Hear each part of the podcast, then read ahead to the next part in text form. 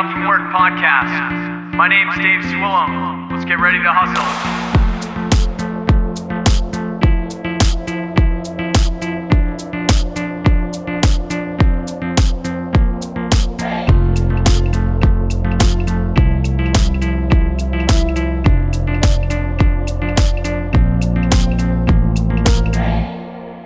Welcome back to the Waking Up from Work podcast. You're listening to episode 145 of the show tonight. This is where we get to work, making work a passion, living creative full time. If you're new to this show, this is where we interview artists, creatives, entrepreneurs, and people living alternative lives, going after what they want to do instead of what it feels like you have to do sometimes. So we're about doing these interviews, doing solo episodes, all in supporting people going after what they want to do in a lot of different ways in hopes that we can kind of support you with either you're already doing something and just keeping a conversation rolling and giving you ideas or uh, you know you haven't taken the leap you haven't gone after something yet that you've been dying to do and, and maybe give you a little push to do it. So tonight on the show is going to be a cool mix up in terms of what we have here for a business or a brand coming in than some of our guests that we've had recently. You know, we just did a, a bunch of episodes for people who are listening chronologically, podcast wise. We just had a bunch of music stuff that we are talking on current music industry. We're going to switch it right up on you right now and talk about brick and mortar. I've got Danny Dubena. Nailed it. Okay, awesome. Okay, I got it. hot start. Moment hot of truth. Yeah. All right, so we got Danny Dubena from Z&Z Middle Eastern Food Co. coming out of the DC area where we've gotten a lot of people a listening to us and hanging out there, but also a lot of crew were gathering here. We've got like a bunch of guests there, so I guess DC's got a uh, a spot for talent out there. So I haven't spent a lot of time there, but there's some good people hanging in DC. So we've got Danny here, who is the owner and founder. Are you are you the owner and founder sole, or are you partnered Co- up? Co-founder, brother, family run business. Man, everyone's involved. I love it, man. Yeah, I love it. And, and Danny's going to go through some of his background here, but like reading your story is like super super inspirational man. I'm i'm pumped up to hear more about what you're up to. Thank you and happy to share it with people. Yeah. So danny for people that don't know your brand don't know what some of that might entail do you want to just share people like you know what is what is z and z how did that happen? And, and i know you've got some like recent things that you're amped up on too to talk about where you've gone now. Like any any good business owner i can see that you're just riding that train and seeing what you're supposed to be at next and, and doing it. So love to love to set the stage. Oh yeah always. So Z&Z is an Arab American family food brand. We're focused on kind of the, the best foods and flavors of the Middle East and making them really fun and exciting for everyone to experience. It's been, you know, almost five years since we first got our start. It was just kind of a, a, side hustle, a passion project. At first, we just did for fun, nights and weekends. Untuck the tie, run to the, to the farmers market stand when we first started, and uh, it's just slowly and, and, surely growing into what it is today. Uh, I still sometimes in disbelief that it's a full fledged business. We just opened our first brick and mortar this past October. So cool. Yeah, we have you know a strong retail presence with Whole Foods in the Mid Atlantic region, strong online through our website and, and Amazon, and then we do events, all sorts of other great stuff. So so it's pretty crazy what's happened when you can start just try something. That's crazy, man. In five years, that's such a big statement to say all the things that you just said. But it's also one of those things where I'm sure it's just like like I think I just did a, a post today where it's like you can't get better at something unless you start doing it, and it's like you had no idea probably what this was going to turn out to be. And then you just came to the market with something that, you know, looking through your bio, it seems like you just, I, I feel like I, I read it on there. Correct me if I'm wrong, but I feel like you were talking about like you just weren't finding what you wanted to find. Like you're like, you're like, where are these ingredients so that I can make this food? You know, coming from a, a family immigrating here in the 80s, you're like, where is this stuff and you just weren't finding it. So you're like i'm going to bring it because people want that and we should have it you know? Yeah that, and that was absolutely what it was you know? I mean uh, growing up so both of my brothers are, are, business majors. I was took a little bit more of a winding path but we were always involved in different kind of entrepreneurial projects. So it was always like here's a problem. How can we make this better or what's solution? And we also grew up around food my dad's restaurant. So the two kind of collided between the culture aspect and that that business side. We said you know, these are food we love. to get. We're always getting them either relatives will shuffle them over or whatever, but they're impossible to find good versions of here. Most people at that time didn't even know what it was, which we thought was a shame. You know, I said, let's let's get this of how people are, are missing out on these amazing flavors and, and the amazing meaning behind all these products. So so we just got started one one day at a time and it's you know built into something really great. Right. I I get sour enough when I go from like New England to like the South or something, and I'm trying to get like fresh seafood, or I'm trying to, and I, I get pissed off enough when I don't have something from like just up up the coast from where I'm at. Let alone eh, you know family bringing all these recipes and these flavors that you straight up like are not getting the right. You're just not getting what you want to have out of it. I would be obviously missing that hard. Oh yeah, oh yeah, and people still go nuts sometimes when they when they find us or stumble upon us. Like when we were in downtown DC, people just kind of follow their nose because they thought it was a scent. And they, I mean, some, you That's know, cool. there's only one one really dramatic person, but broke into tears because it had been so long since they were able to eat a manoushe, which is the flatbread we we specialize in.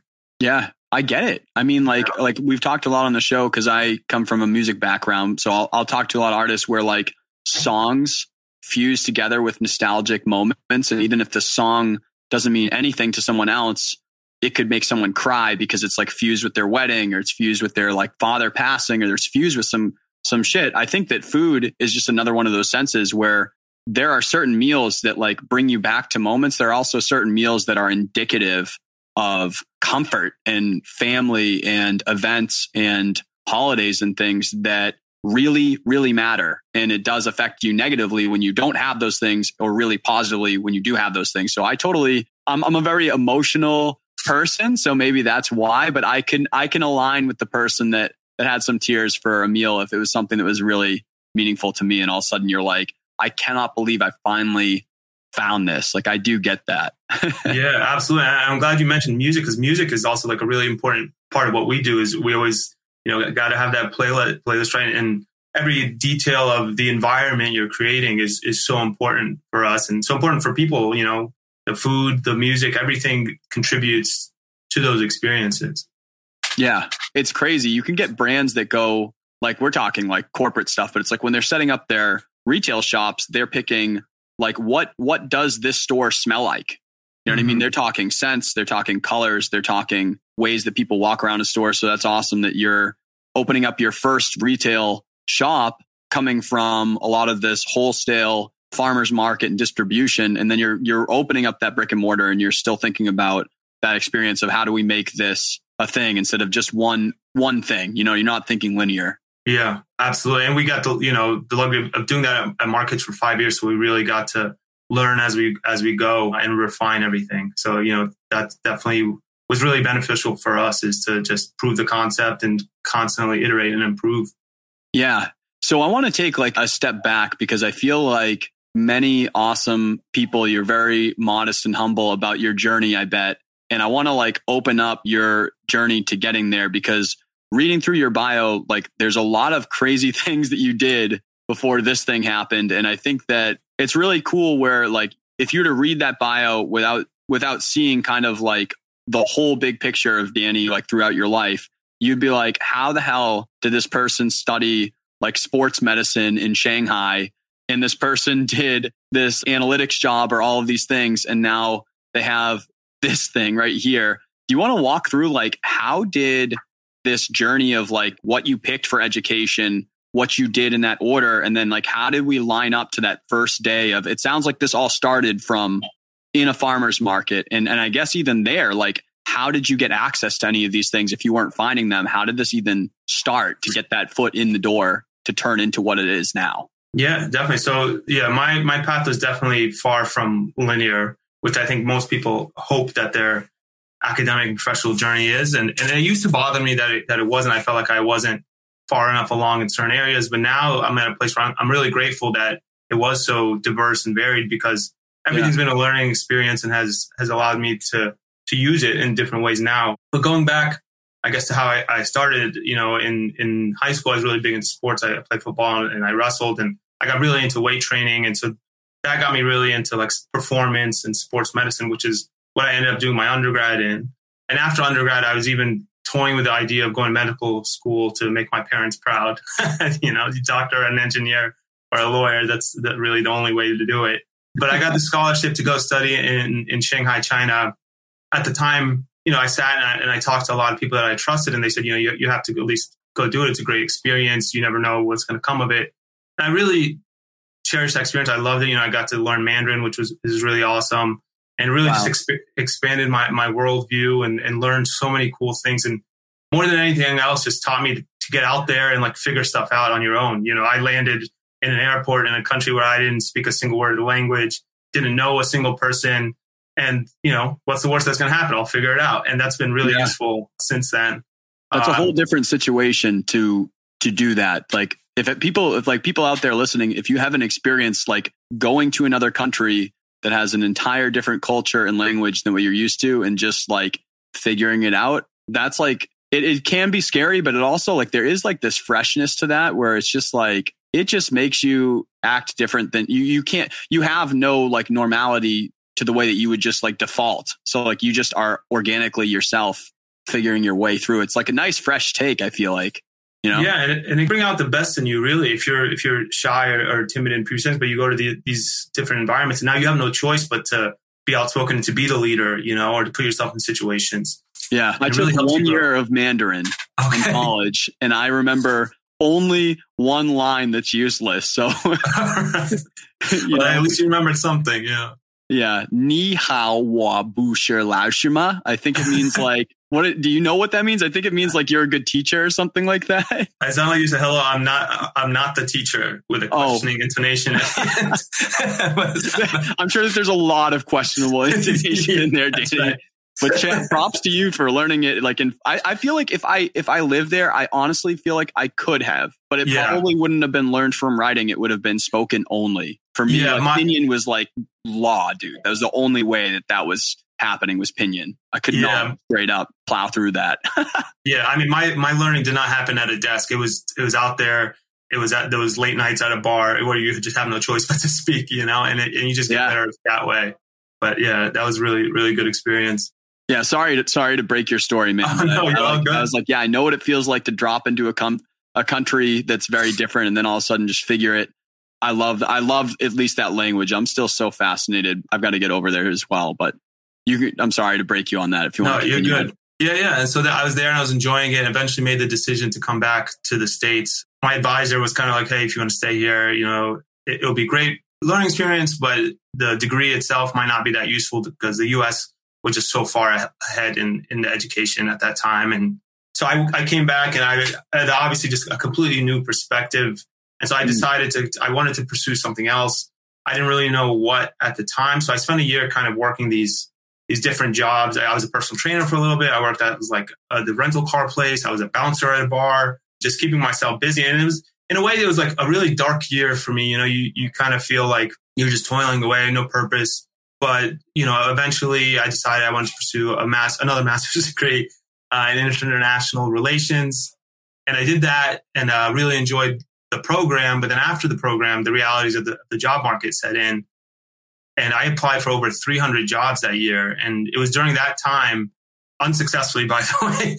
Holy crap. Yeah. was it just like that competitive at that point for that specific job type that's yeah, I don't know like if it was brutal. that competitive or what I what I realize now. I think is when I was interviewing, I just couldn't fake my interest in those jobs, and I think yeah. maybe maybe that was it. Um, but it was during that time that obviously I had time, and we started this company. So I think it's a great like learning point to realize you might be in a situation you think sucks, but it might actually be the place where you start something that's great. Right. Like at the time when you're living it, like real life, when you're waking up, it sucks. Like there's nothing, you can't fake that that happened. You're like in real life at that point in time in the present, you're like, this sucks.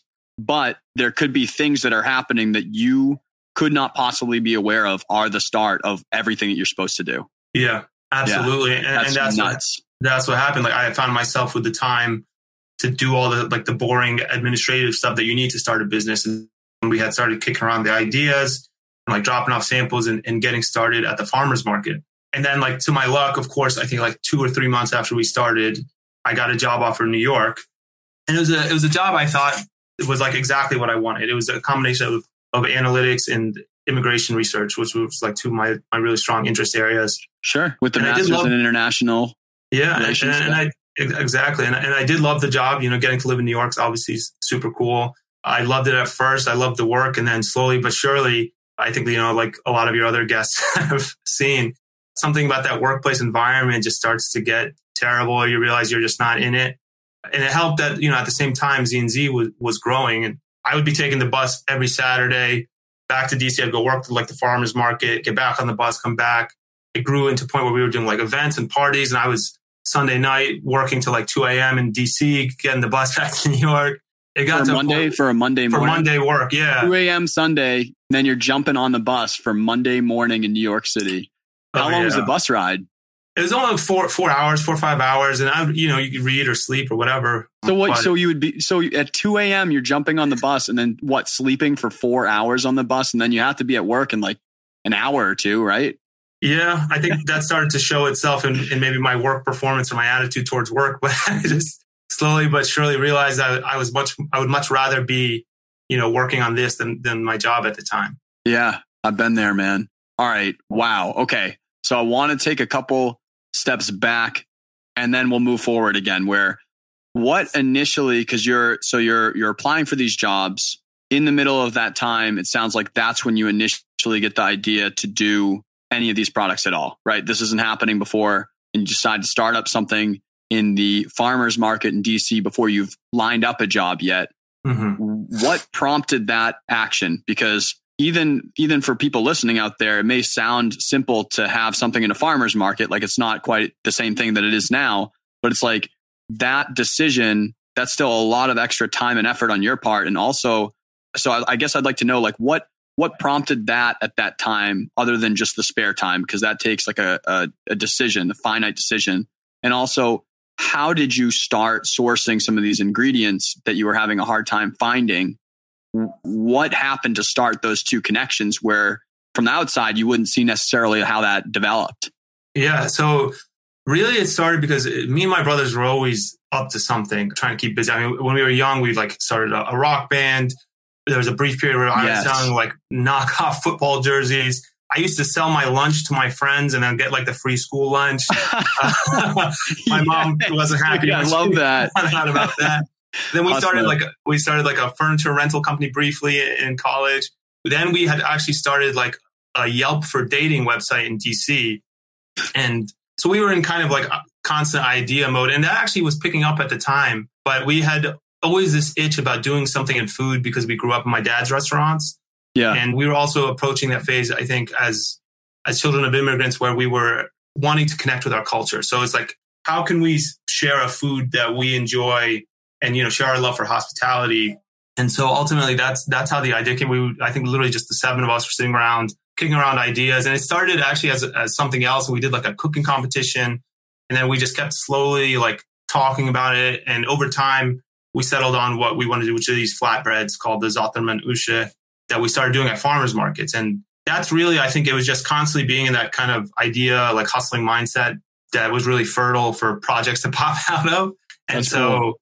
So we thought it up. I mean, I still have, I think, the original email. I signed like tasks for everyone to try to follow up on, and then we just got it done, and and one thing after another happened. Wow, that's awesome. Yeah. So basically, you have this vibe that you've been hustling since you were young, and it was always like a thing that you were brewing. So like there wasn't something at that time. So naturally, you're like, all right, what is it? And then this was just something that came as the idea of like, this is what it is right now. Yeah, that's. I mean, that's pretty much how it happened. And then we like I mean, we didn't have any kind of plan. We were just like, let's do this and see what happens. Yeah, cool. So how do we go from there, and then I'll, and then I'll backstep a second to like the transition from the job over to this, where you're talking about those nights with New York City and, and Maryland and and all this jazz. But where do we start transitioning? I guess from farmers market. You're you're working this job in New York you still have what is it your brothers and you are still doing these things at this farmers market with this mm-hmm. Down in dc like then where is this like point of, of movement there where you start getting from there into these other things yeah so over the the course of the next year things had just started to pick up i think we added like another location and then we ended up doing these really huge events the november 2018 And it just really showed us the potential of what we could do. There were just like these massive weekends where we were doing really well and we had these long lines and like we're just having so much fun, really.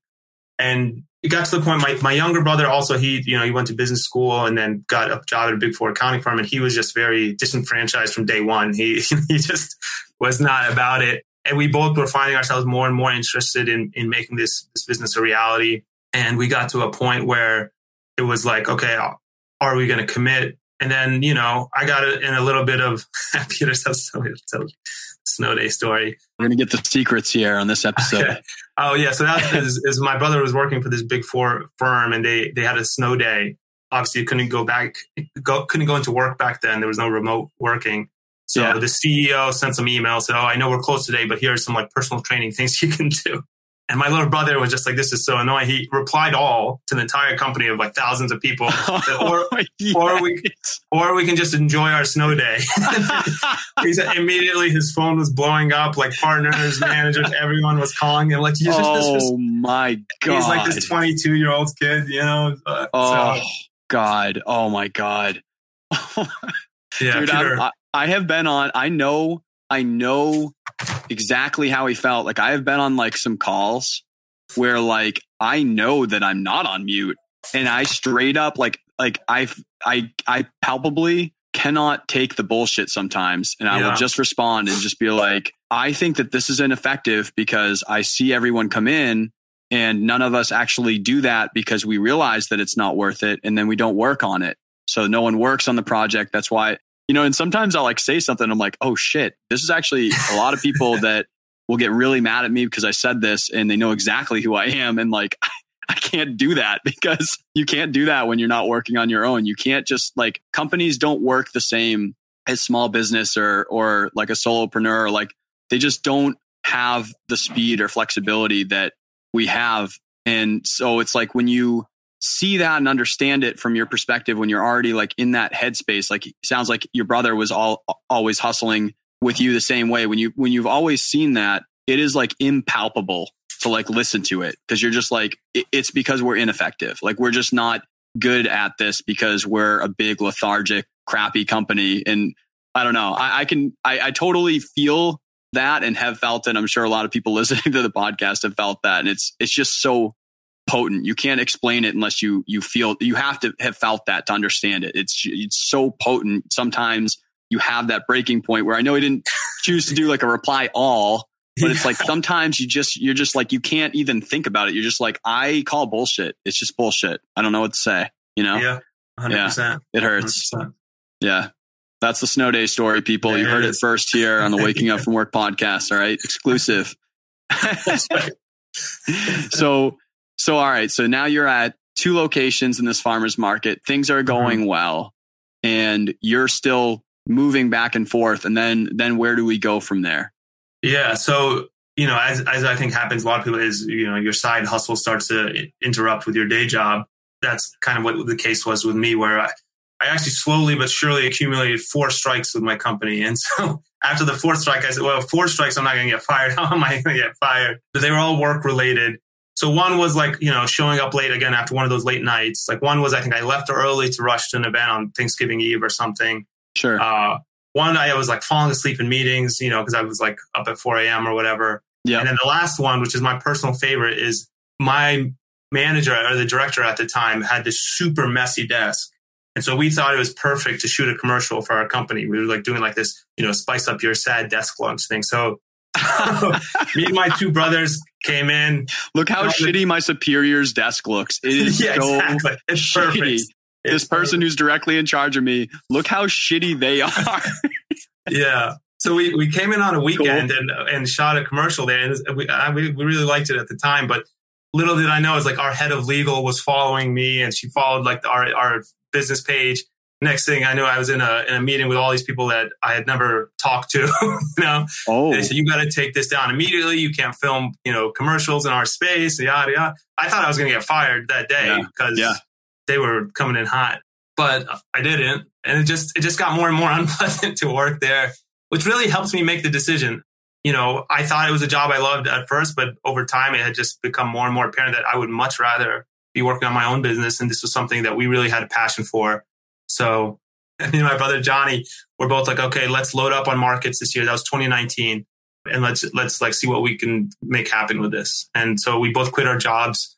I think in March or April of that year. Parents were not thrilled because they wanted us to have good, comfortable jobs, but we did it and our lives got much more challenging, but more rewarding too. Sure. Yeah. There's a couple things out of there that I want to pull out. So I guess the first thing would be when your parents came over in the 80s, you're, you were talking about the restaurant portion that gets folded into your life. Your father had a restaurant, and then you said on the weekends you guys would help out there. So you were already like seeing like what it looks like to, to be a small business, kind of like the weekends going away or the mm-hmm. hustle mm-hmm. and, and just the extra work that you you have to do. And then, you know, you have your parents' viewpoint on what you do for a career and what you you are pursuing do you like what what are your thoughts on like I have so much crazy respect, I guess, and I have so much crazy respect for immigrant parents that come over and start that alone anyway, because they have to hustle their ass off and do so much shit to start a whole new life, but then starting a business too. Like, but the thing that I've noticed too is that so many immigrant families are not afraid to put in the work, A, and B, to like courageous enough to start a business and I, I see a lot of things where when I'm speaking to them, a very common trait is like this it, are, are these things is like they, they, they are very ready to work very, very hard and able to, and they don't complain about it. And they are fearless in the sense of like, I've just got to get this done because I have to get this done. And I, I love speaking to other people that like seem to coherently run away from that when they're pursuing their own thing, but it's just because they were raised in a way that they didn't have to deal with that or something like that. And they just have these traits that seem to make them really successful because they have those hardships or that entrance or those, like, just like when you went to Shanghai, like that reformation of like what I have to do and make happen.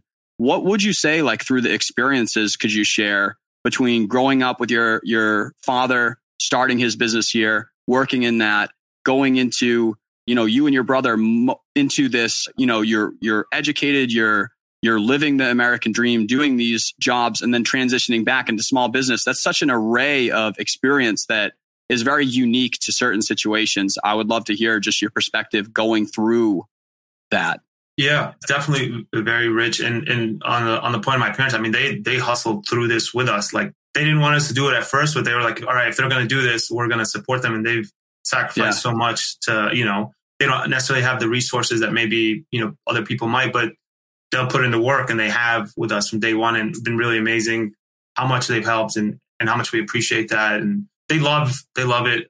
And then also just growing up in my dad's restaurant, I think fits in because we saw he was working nine to nine, seven days a week, yeah. 365 days a year, you know, and that was why they were like, you guys got to stay away from this life. It's hard.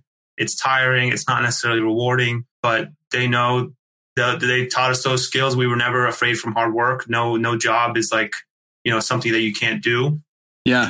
And so that really helped us make that jump. We knew, you know, we could just do it.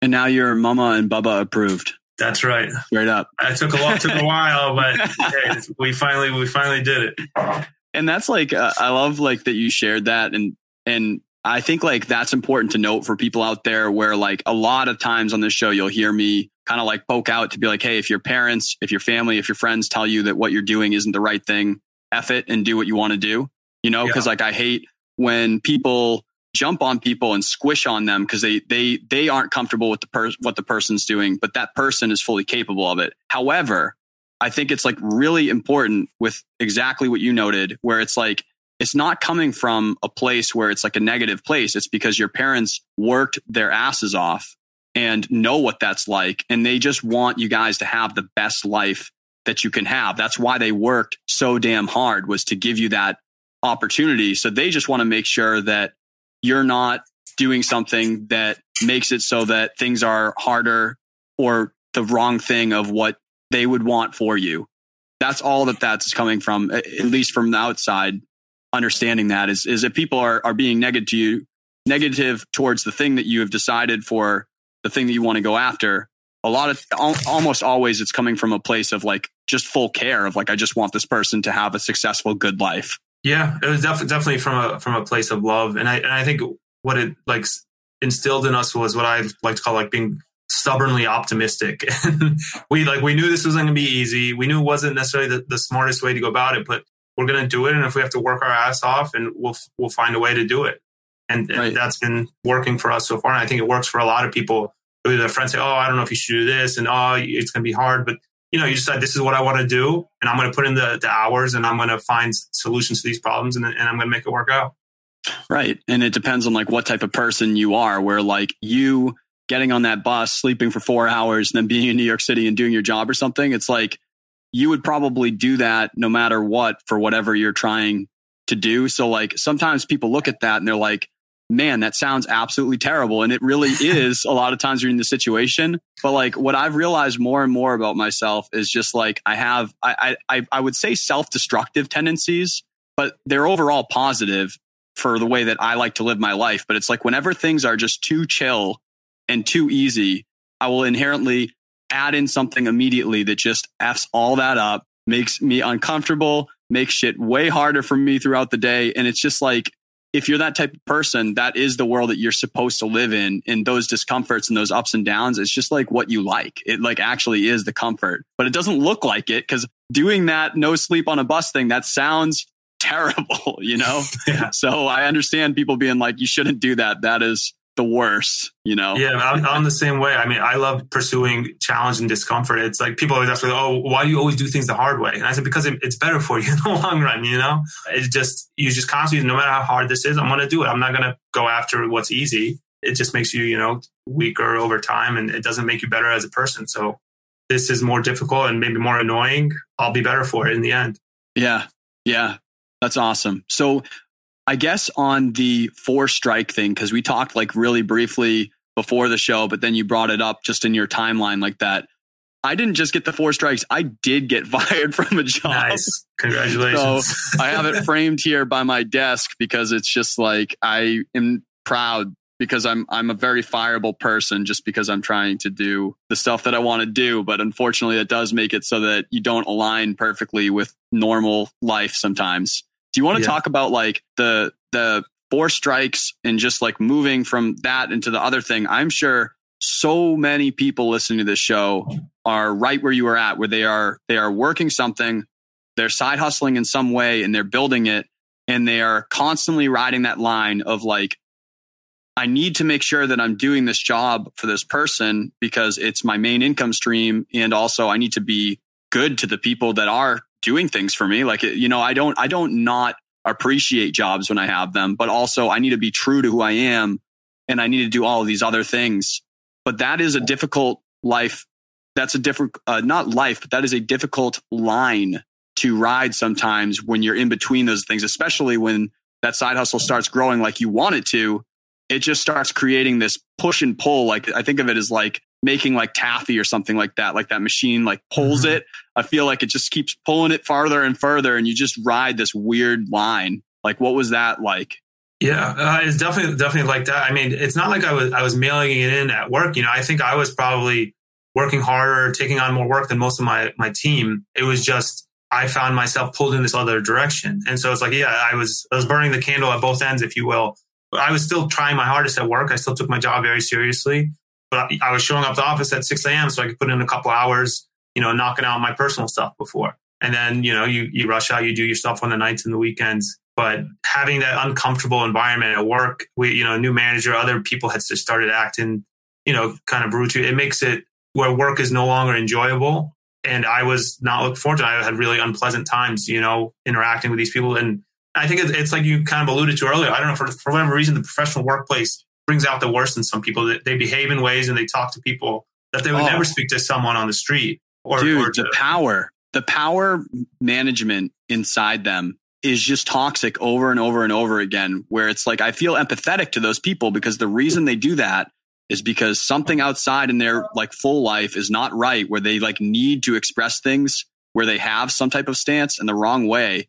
But like there is nothing quite more potent than like that weird weird power thing inside corporate America where it's just like, we're all just human beings. We yeah. all have like families and friends. We all go to like barbecues and shit. We're all fully aware that we're like not only here to just be the company is like a living body piece of coal or something in the fire. But it's like there's this weird play that everyone plays, and you're like, why do we do this? It's such a weird. It's so weird. It's it's Yeah. it's impeccable. I'll never understand it, but it's just like, you know, you have those moments where like, you would never speak to me like this outside of work. Like, why are you acting like this? And Yeah, it just yeah. made it very easy to make the decision to leave ultimately. Yeah, I totally get it. So, like, any advice for people out there who are like riding that line and they're like, maybe they're starting to get strikes, or maybe they're just like, like in between the two in like a tight spot where like they they're seeing that growth and they're right in those that place. Any any advice from your experience? Yeah, I mean, I, I will just say that I, I do know it's very tough. I mean, I was had like a, a very mid level salary in, in New York City, so I was living month to month, and I was terrified if I was going to get fired. You know, I didn't know how I was going to pay for rent or whatever Yeah. if I did get fired. So it's terrifying, and and the business was obviously in very early stages. We were yet to take like a single dollar from the business. We were just reinvesting everything. So it's really a tough decision, and you know, if you if you do find yourself in that place, I think planning ahead of time, never making any rash decisions. I'm going to quit my job and just do this. You you really got to Yes. plan ahead, save up, save up for it in, in case you do decide to quit, and then be prepared to slum it for a while because you're going to be. Me and my brother moved in with our parents for a little bit while while we started up. Yep. Took almost no money for a while, and you just you just learn to do it. But it, it's it's not easy, man. You're working nights and weekends while people are hanging out, people are going on vacations. So it's it's not for everyone. A lot of people think, oh, it's so cool. You don't have a job, you don't have a boss, but it's not always uh, sunshine and rainbows. You know, it it pays off in the end if you if you pursue it. But the road there can definitely be hard. So think very carefully if you if you are going to make a decision. But if you believe in it, you can definitely do it. Yeah, I I have an episode. It's actually really old at this point. I think like first sixty episodes or something called like "Don't Quit Your Day Job, Kid," because Mhm. I always do talk about how I I believe that people should overall not work for a lot of places, but there's a lot of places they should work for that are awesome places to work for too. So I'm not straight up that way, but Yeah. I think I did an episode specifically on what you're saying, where like it just doesn't make sense to quit in a bad way where you're like doing things brash. Like I, I just don't believe in that. I think that like a like you can always go back to things and that's like what what goes into part of taking fear away from like making that transition because you're in good spirits there but also like any other place to get a job and the thing that you're good at you can just go back and do that because there's no bad blood sitting out there but b like having a plan like there's nothing wrong with being patient and like getting set up to do things as long as you'll do whatever you want to do at some point you don't get too comfy and have life creep come in and strangle you out but it's like yeah, that's a really good point to make. You, you don't want to end anything on bad terms. There's no there's no reason to. And I guess like in terms of feeling healthier about having a day job and living in that space, it actually helped me so much when I did get fired because I did have hard times for a couple months, but now it's like when you get back out of that, you just realize like how extremely temporary that is and how even if you're literally fired, you can just get right back on the horse again. Like they're like, as long as you're not bad at things, you're good at things and you're not like a, you know, like not doing unethical things, like really bad stuff. If you're just good person and, and you work hard and whatever, it's like, I am not afraid of like having tough conversations with people that are higher up than me in companies now because I like actually have no fear of being fired. I'm just like, I don't, I, I don't want to get fired. That would be super shitty. I'd be really frustrated with it. It would make my life way harder for like a good two to three months and stall me out from stuff that I'm trying to do right now with that capital. But at the end of the day, I don't care. You know what I mean? Like it doesn't, it's not going to ruin my life. It's not going to ruin ruin everything and and being in a position to do that it's just way healthier than i used to be when i was just like afraid of every text and email or anything that i could say that would be the wrong thing in front of the wrong people it's just like you can't live like that it's just so stressful and so like unauthentic to like living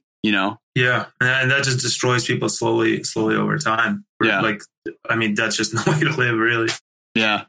So good points there.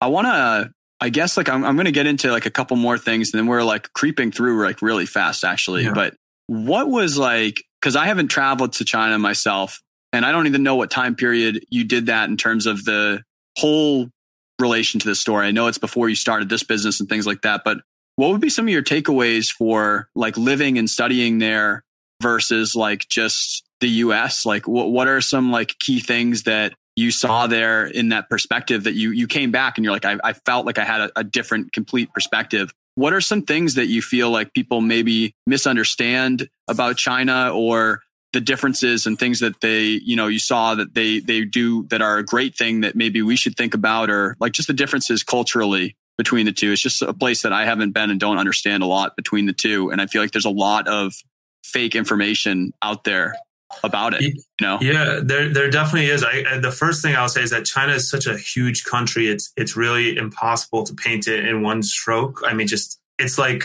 countries within a country. You know, so I mean, I can focus sure. mainly on my time in in Shanghai and some of the other areas I've lived, but the most you know, I, I, growing up, I didn't have that much maybe knowledge or interest of, of, the culture beyond you know Chinese food, which is obviously interesting now because food is, is a portal for for so many people through our own culture as well. Right. But then you know you kind of think China oh, is this big industrial country that they're just turning out technology and, and factories, and you go and you, you know you interact with the people, and it's just the same familiar values that I grew up with. They they really value the family. They really value food as a medium to share.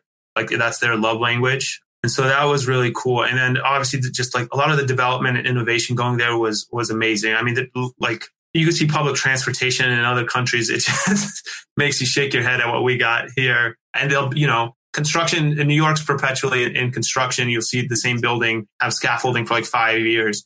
China, you see like building go up in like two weeks. You know? so yeah. yeah, it's really cool it's, it, to to see some of that stuff. And in terms of the experience, I, I recommend anyone who has the opportunity to go to another country and live there to do it because you know you really are are just starting anew. You have fresh eyes for everything. Everything's new for you. You're like a newborn again. You know that experience is, is so valuable because you're constantly taking in you know different stimuli and, and learning from it, and that that kind of lens that you get on will be so valuable for you wherever you go. Right. I haven't done any like how many how how long was that in total, Danny? so there? I was there for three semesters, uh, which was like just over, I guess, a year and year and a half in total, something like that. That's awesome. Um, That's like yeah. just enough that I feel like you really could get a lot of that. You know what I mean? That's just enough. You don't see everything in the world, just like you were saying, like countries inside of a country, but like one year, that is a good amount of time if you're looking for it to like really see what's going on around you and not like just cruise right through. You know, the most I've had is like two or three, I think three weeks max. And it was great. And I always look to get away from the tourist areas and try to get into town and get to places where people are just chatting in a shop and, and eating something somewhere and hang. But you just can't get that unless you have an experience like that. So that's such a unique, nice exp- uh, perspective to be able to get. Yeah, and, if you do do it, I would say definitely avoid the com- uh, going back to like avoiding comfort and pursuing difficult situations. I think so many people fall into the trap of I'm going to hang out with other Americans, and they go to the pubs, and then they end up not learning a single word of the language. They don't interact with any locals. And I yeah. did, you know, the opposite. Even though there was times I was sitting there for a day, and I felt so uncomfortable. I didn't know what was going on. I didn't know where we are going. I didn't know how to get from here to here. But I knew that I was doing the right thing because I was putting myself out there, and ultimately yeah. that, that helped me you know, develop not only language, but develop friendships and, uh, you know, different experiences that I wouldn't have gotten if I had went with the comfortable route. Yeah, that's awesome. Completely different note here, but I wanted to talk about just because we're getting close to when I'm going to ask you like my ending questions here. It was cool to see you go from like this farmers market setup where we're essentially retail or we're like we're we're serving in that space and then it sounds like a, a lot of wholesale and a lot of online sale kind of grew from those two different locations like that. And then we come full circle where it's like your, uh, uh, unless I'm wrong about it, it seems like your most recent venture and branch of this is now to own a brick and mortar storefront of it. Talk to me about like, what was it like doing that? And also like, why do we come back to brick and mortar? And, and, and I would love to hear just because you have so many people out there being like brick and mortar is going away blah blah blah. And I'm and I'm like, it's not like the, there are things in brick and mortar that were positioned poorly for the changes that are happening right now. But brick and mortar will never go away. It it, it just is not going to go away. There's certain things where I can't get. I can get your maybe I can get your spices online, but it's like for me, I have no effing idea how to cook with them. I want to come and see what you tell me to do and to, to be like, hey, like Danny, what what do I got to do to to make any type of food that resemble what you've made your whole life and probably smells ungodly good? You know, like I want to come to that shop and and and talk to you and talk to your family and and know what's going on. And I don't get that. And maybe that's me being like kind of an old school soul, but talk to me about like the logic between like why do we do this arc that I see here and and I guess just that point of of choosing that. Yeah. So the the short version is, you know, we started at the markets selling these flatbreads. People like the spices. They said, "Wow, yours is really good. How can we get it?" So then we said, "Okay, let's start packaging it up and selling it to people." So then after we started packaging it up, we were selling at the markets. We said, "Well, why don't we put it in a few stores? There must be more people who want to get it but can't get it." And that slowly but surely led us to pursue Whole Foods because we thought, hey, this is Whole Foods. A lot of people are shopping there. The spice now was was starting to get popular and trendy. And we thought cool. we saw a lot of the other za'atars on the market, and they were just abominations. Like they should not go by that name. They don't even have the same oh. ingredients. They taste terrible. And so for us, it was like we need to like this is urgent. We need to get ours out there so people know that this is what it's supposed to taste like. And yeah, you don't, you can't, you can't be coming into that turf and, and be like, you're like, you're like, what is this crap? Right.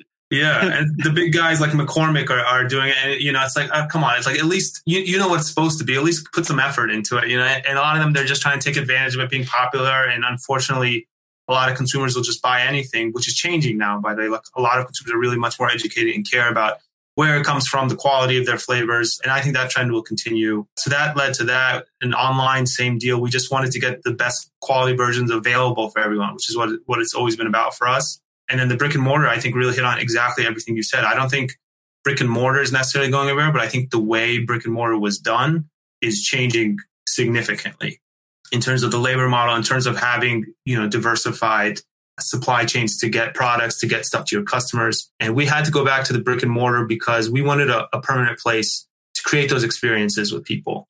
For us, like we didn't just get, we had opportunities to pursue a place maybe downtown, maybe with more foot traffic. And we ended up buying the exact same place my grandfather owned his first restaurant oh. in, in 1983. Dang, dude, that is so cool. Yeah. Yeah. See, all those choices, though, it's like that all goes into your brand, right? Where it's just like, it's not always the easiest. It's not always like, I would say not even necessarily the right business decision if you're talking about traffic, but like it is though because of that drive towards authenticity and transparency and what am I really getting, it is the right long, it is the right decision. But like you would see people if they just looked at an Excel sheet really quick or something like that, they'd be like, oh, well, this is harder or like the foot traffic or blah, blah, blah. But it's like those choices to that brand. And, and to your point, I feel like the internet is just like a slow drill driving into the world of transparency and it just squishes out very slowly all the BS that we've put into the world so yeah. slowly. But the more that people can talk, the more that we can talk between other places in the world, other ways of doing things, you know, see videos instantly of people doing the wrong stuff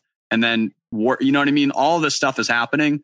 I think that that will just over and over and over again keep driving generations as we go into just more authenticity, transparency, and seeing what is it that I'm buying where is it coming from? And I'm going to pick the place that is a family store run by a family since 19, I don't know, you say 1908 or something like that. I'm going to go to this place. I'm not going to go to McCormick's shop right in the front street or whatever. It's just a, it's a different world, man. And, and it seems like you're making the steps to live right inside it with, with the old and the new. Yeah, absolutely. I, I think like what we do well and the value we deliver, you can't quantify it's that special interaction between us and the person that, that feels when they're visiting us. And that's what it's all about for us is, you know, people are living more and more isolated lives. They, they don't feel cared for at work. They barely see their friends, but when they come to see us, they feel like they're with friends, they're with family. They feel special. They're treated well. And you can't, you know, put that in an Excel sheet, like you said, but, but that's yeah. been what's really dr- driving us to do what we do. Yeah. It's like for me right now, I'm building a recording studio and it would be so much cheaper if I leased a place that was like already made for it, or if I just like worked out of my house in like a normal way, but I'm like lifting a 2,800 square foot barn up and pouring a foundation. It's like the most expensive way to do it. It's the stupidest thing on paper that I'm possibly doing, but like I just know that it's right for the brand and the experience. And like at the end of the day, I'm like unwilling to compromise on like what it's supposed to be. So it's like you're doing stuff and you're like, sometimes even you think it's stupid. You're like, what the hell am I doing right now? And you're like, but you know that, you know, you know that it's right because you've, you've gone off your gut for so long and it kept working out that you're like, you start to learn to trust your gut more of the decisions that you're making of like, I know that it seems weird right now, but like, I've just been right in these situations before and like I'm going to do it again. Yeah, I, I, agree with that so much. I mean, I think sometimes it gets to the point where like if it feels a little stupid, it probably means you're doing the right thing. And if it feels if, it, if it feels easy, maybe maybe something it's too easy for a reason, you know. Yeah. I was listening, I don't know what I was I think it was a podcast I was listening to the other day. This is so off topic. I promise I'll get back people, okay. but it's like the the human mind, we're like we're the reason why we're attracted to like get rich quick schemes, like the reason why we want that is because back when we weren't like just able to go to the grocery store and then we just got any food that we want at any time, right? When we were like hunting and gathering, it's like you had to weigh the odds of like if I attack this like bear or I attack this like elephant or something like that, I'm like trying to get food. It's like it's a high probability that I'm going to die. Like I, am yeah. I, I could really, I'm probably going to die from this, but like the reward of being able to get that and then feed the tribe for like weeks and weeks and weeks and feed everyone like immediately and stuff. That was like something that was baked into humanity of like, we need to try to get rich quick to like get the big reward. So like now in a modern age, that's like, it's very natural reason why we want the easy way to like get there and like be mm-hmm. there and have it. But like, it's just not the same situation that it used to be when you're trying to get a bear to feed tribes. It's like, these businesses and like in finance and, and investing and all these things, it's not the same situation that our our old mind is is working to solve. You know, so it drives people to do funky things. Yeah, absolutely. Yeah. Last thing, Danny, and then I'll ask you my questions just because you have a unique skill set here and I don't get to have that on the show very often is just for people out there that do anything similar to you at all. Can you just share like some quick insight of like what it was like to get some of those wholesale contracts for some of these things and also your advice for going from something that's not a brick and mortar to opening a brick and mortar? I know that those are like very loaded big questions, but do you have any advice for people out there that are pursuing it? Because I never get people on the show that do those things to give to them. Yeah, the the biggest thing I think is a lot of people are afraid to start because they think I don't know anything about this. I don't have any skill or experience in this area. And and the version for us is neither did we. We had no idea what we were doing, and, and just the entire way we've just been figuring it out. And especially now with the internet, you know, you can research anything, leverage like your network, call people, ask them to chat, get information from them. And that's, and that's what we did, you know, for landing accounts. We know, okay, you know, we talked to friends who had done it before. You have to go to the stores, you got to go to the buyer, you got to hustle. We followed kind of the model, but put our own touch on it. And then like, you know, we did demos and, and we hustled hard. We were at Whole Foods, you know, like 10 times a week, sampling product, talking to people in between everything else of the business. Grassroots. But Exactly. I mean, that's how we've always done it on, on, you know, just pounding pavement. You're not going to know what you're doing until you do it. So just, just go research it, try it. If you fail, who cares? Just try again. Don't be afraid to start because you don't know how to do something. Yeah.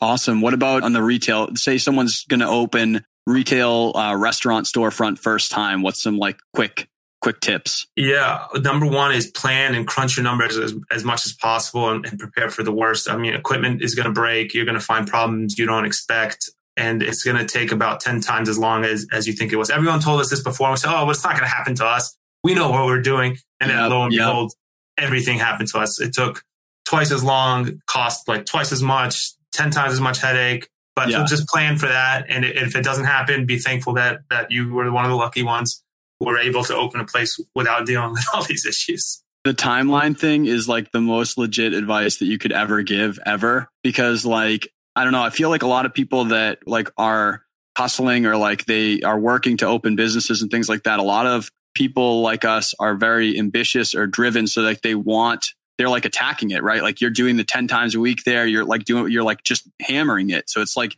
you sh- you're aiming for results and it's like you have this thought sometimes because you're used to like just pushing like the the square peg through the round hole. You just like get in there, and so and a lot of times it works, right? But it's like sometimes you go into everything where you're like, I can just make it happen by hammering the crap out of it, and yeah, it's like force.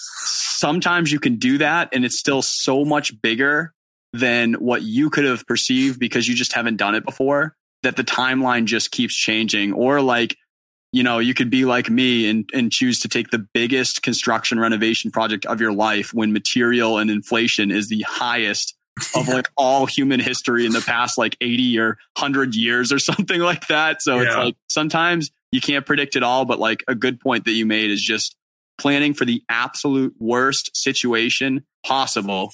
And if you can survive that, then you should be able to survive the rest of the storms that are going to bump into you along the way, right? Plan as if the sky's going to fall and then go in there and still hammer the crap out of it and then get Yeah. through. Exactly. Some people make a plan, and if the plan gets messed up, you know, they just break down. Oh, what am I going to do now? You know, but you just got. We went through 2020 as, as a food business in, in a pandemic where you know suddenly our main source of revenue became zero, and we didn't shut down. You know, we were like, okay, now what are we going to do? And and that's all you got to do is just you know keep getting after it and, and finding ways to make it happen. Cheers to that. All right. I've got like six questions that I ask at the end of the, the podcast, Danny, that I ask to every single person on the show so I can kind of take 100 episodes at a time and see what a bunch of artists, entrepreneurs, and creatives say. Are you uh, are you down for those questions? Yeah, let's let's do it. Cool. And then we'll get out of here, my man. I appreciate All your right. time. Of course, thank you. First question Why do you wake up and do what you do every single day versus any other thing that you could possibly do? Honestly, we, just love the feeling we get when we make people happy and when people are able to come and enjoy this.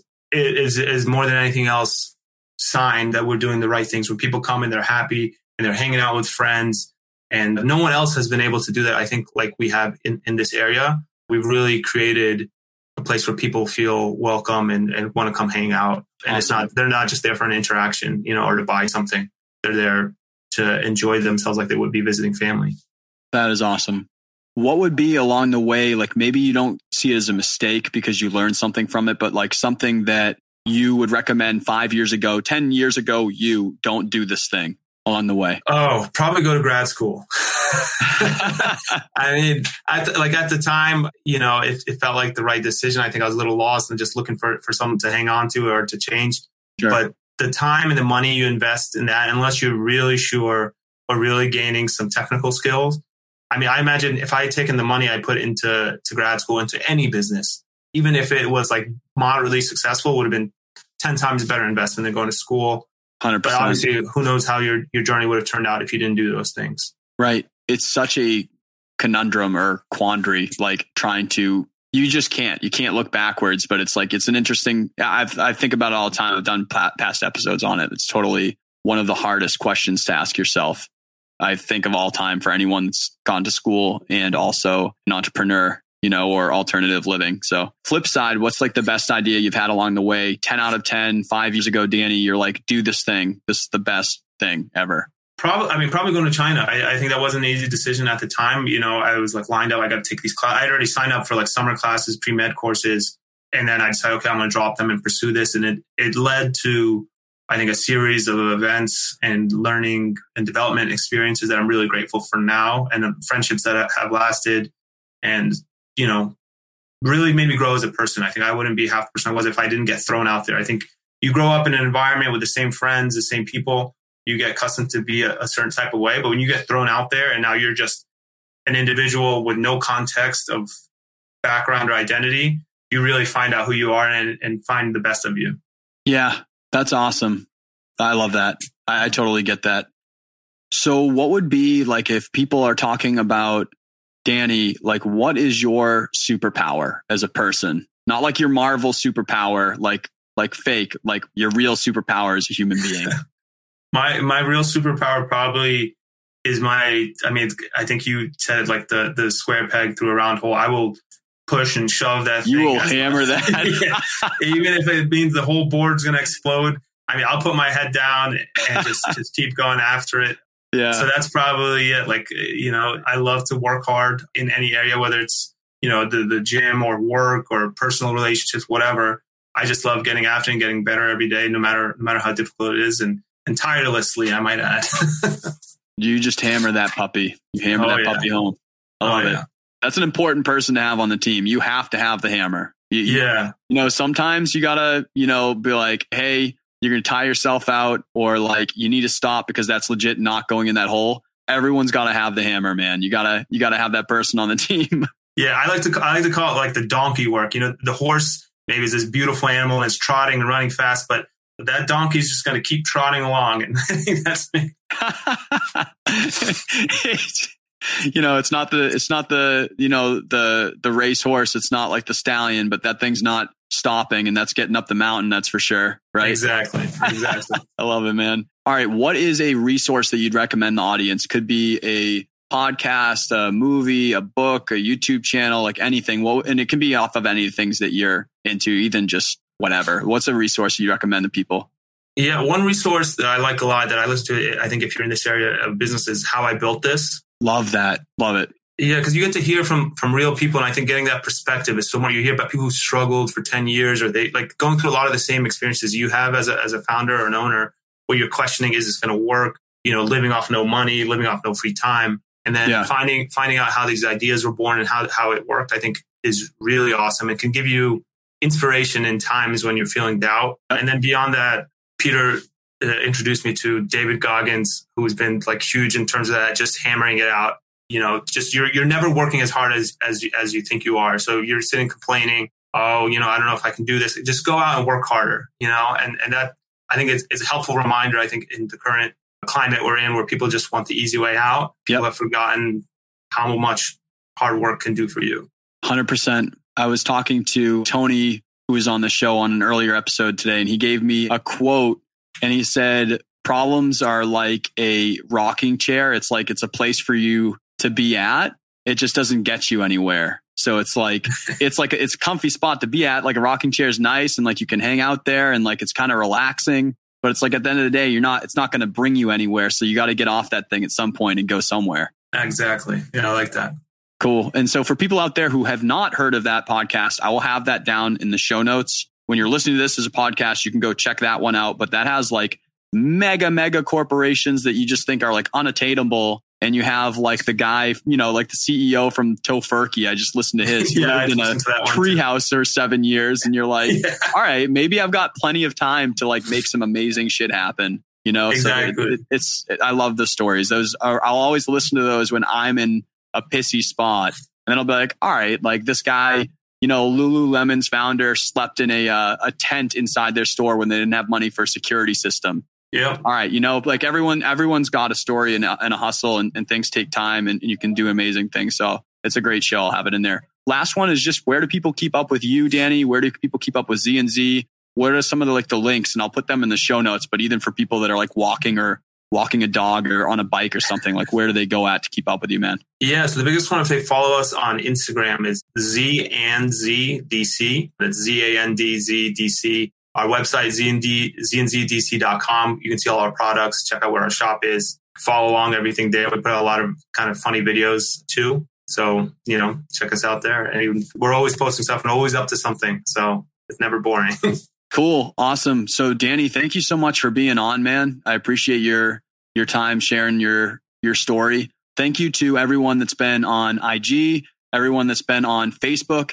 For anyone that has popped in here and you haven't heard like the whole discussion and you want to, this episode will be out in about three weeks on all podcasting platforms, or you can go to wakingupfromwork.com slash show notes and Danny will have his own little spot where there's show notes in his episode and everything like that. So thank you guys for being on here.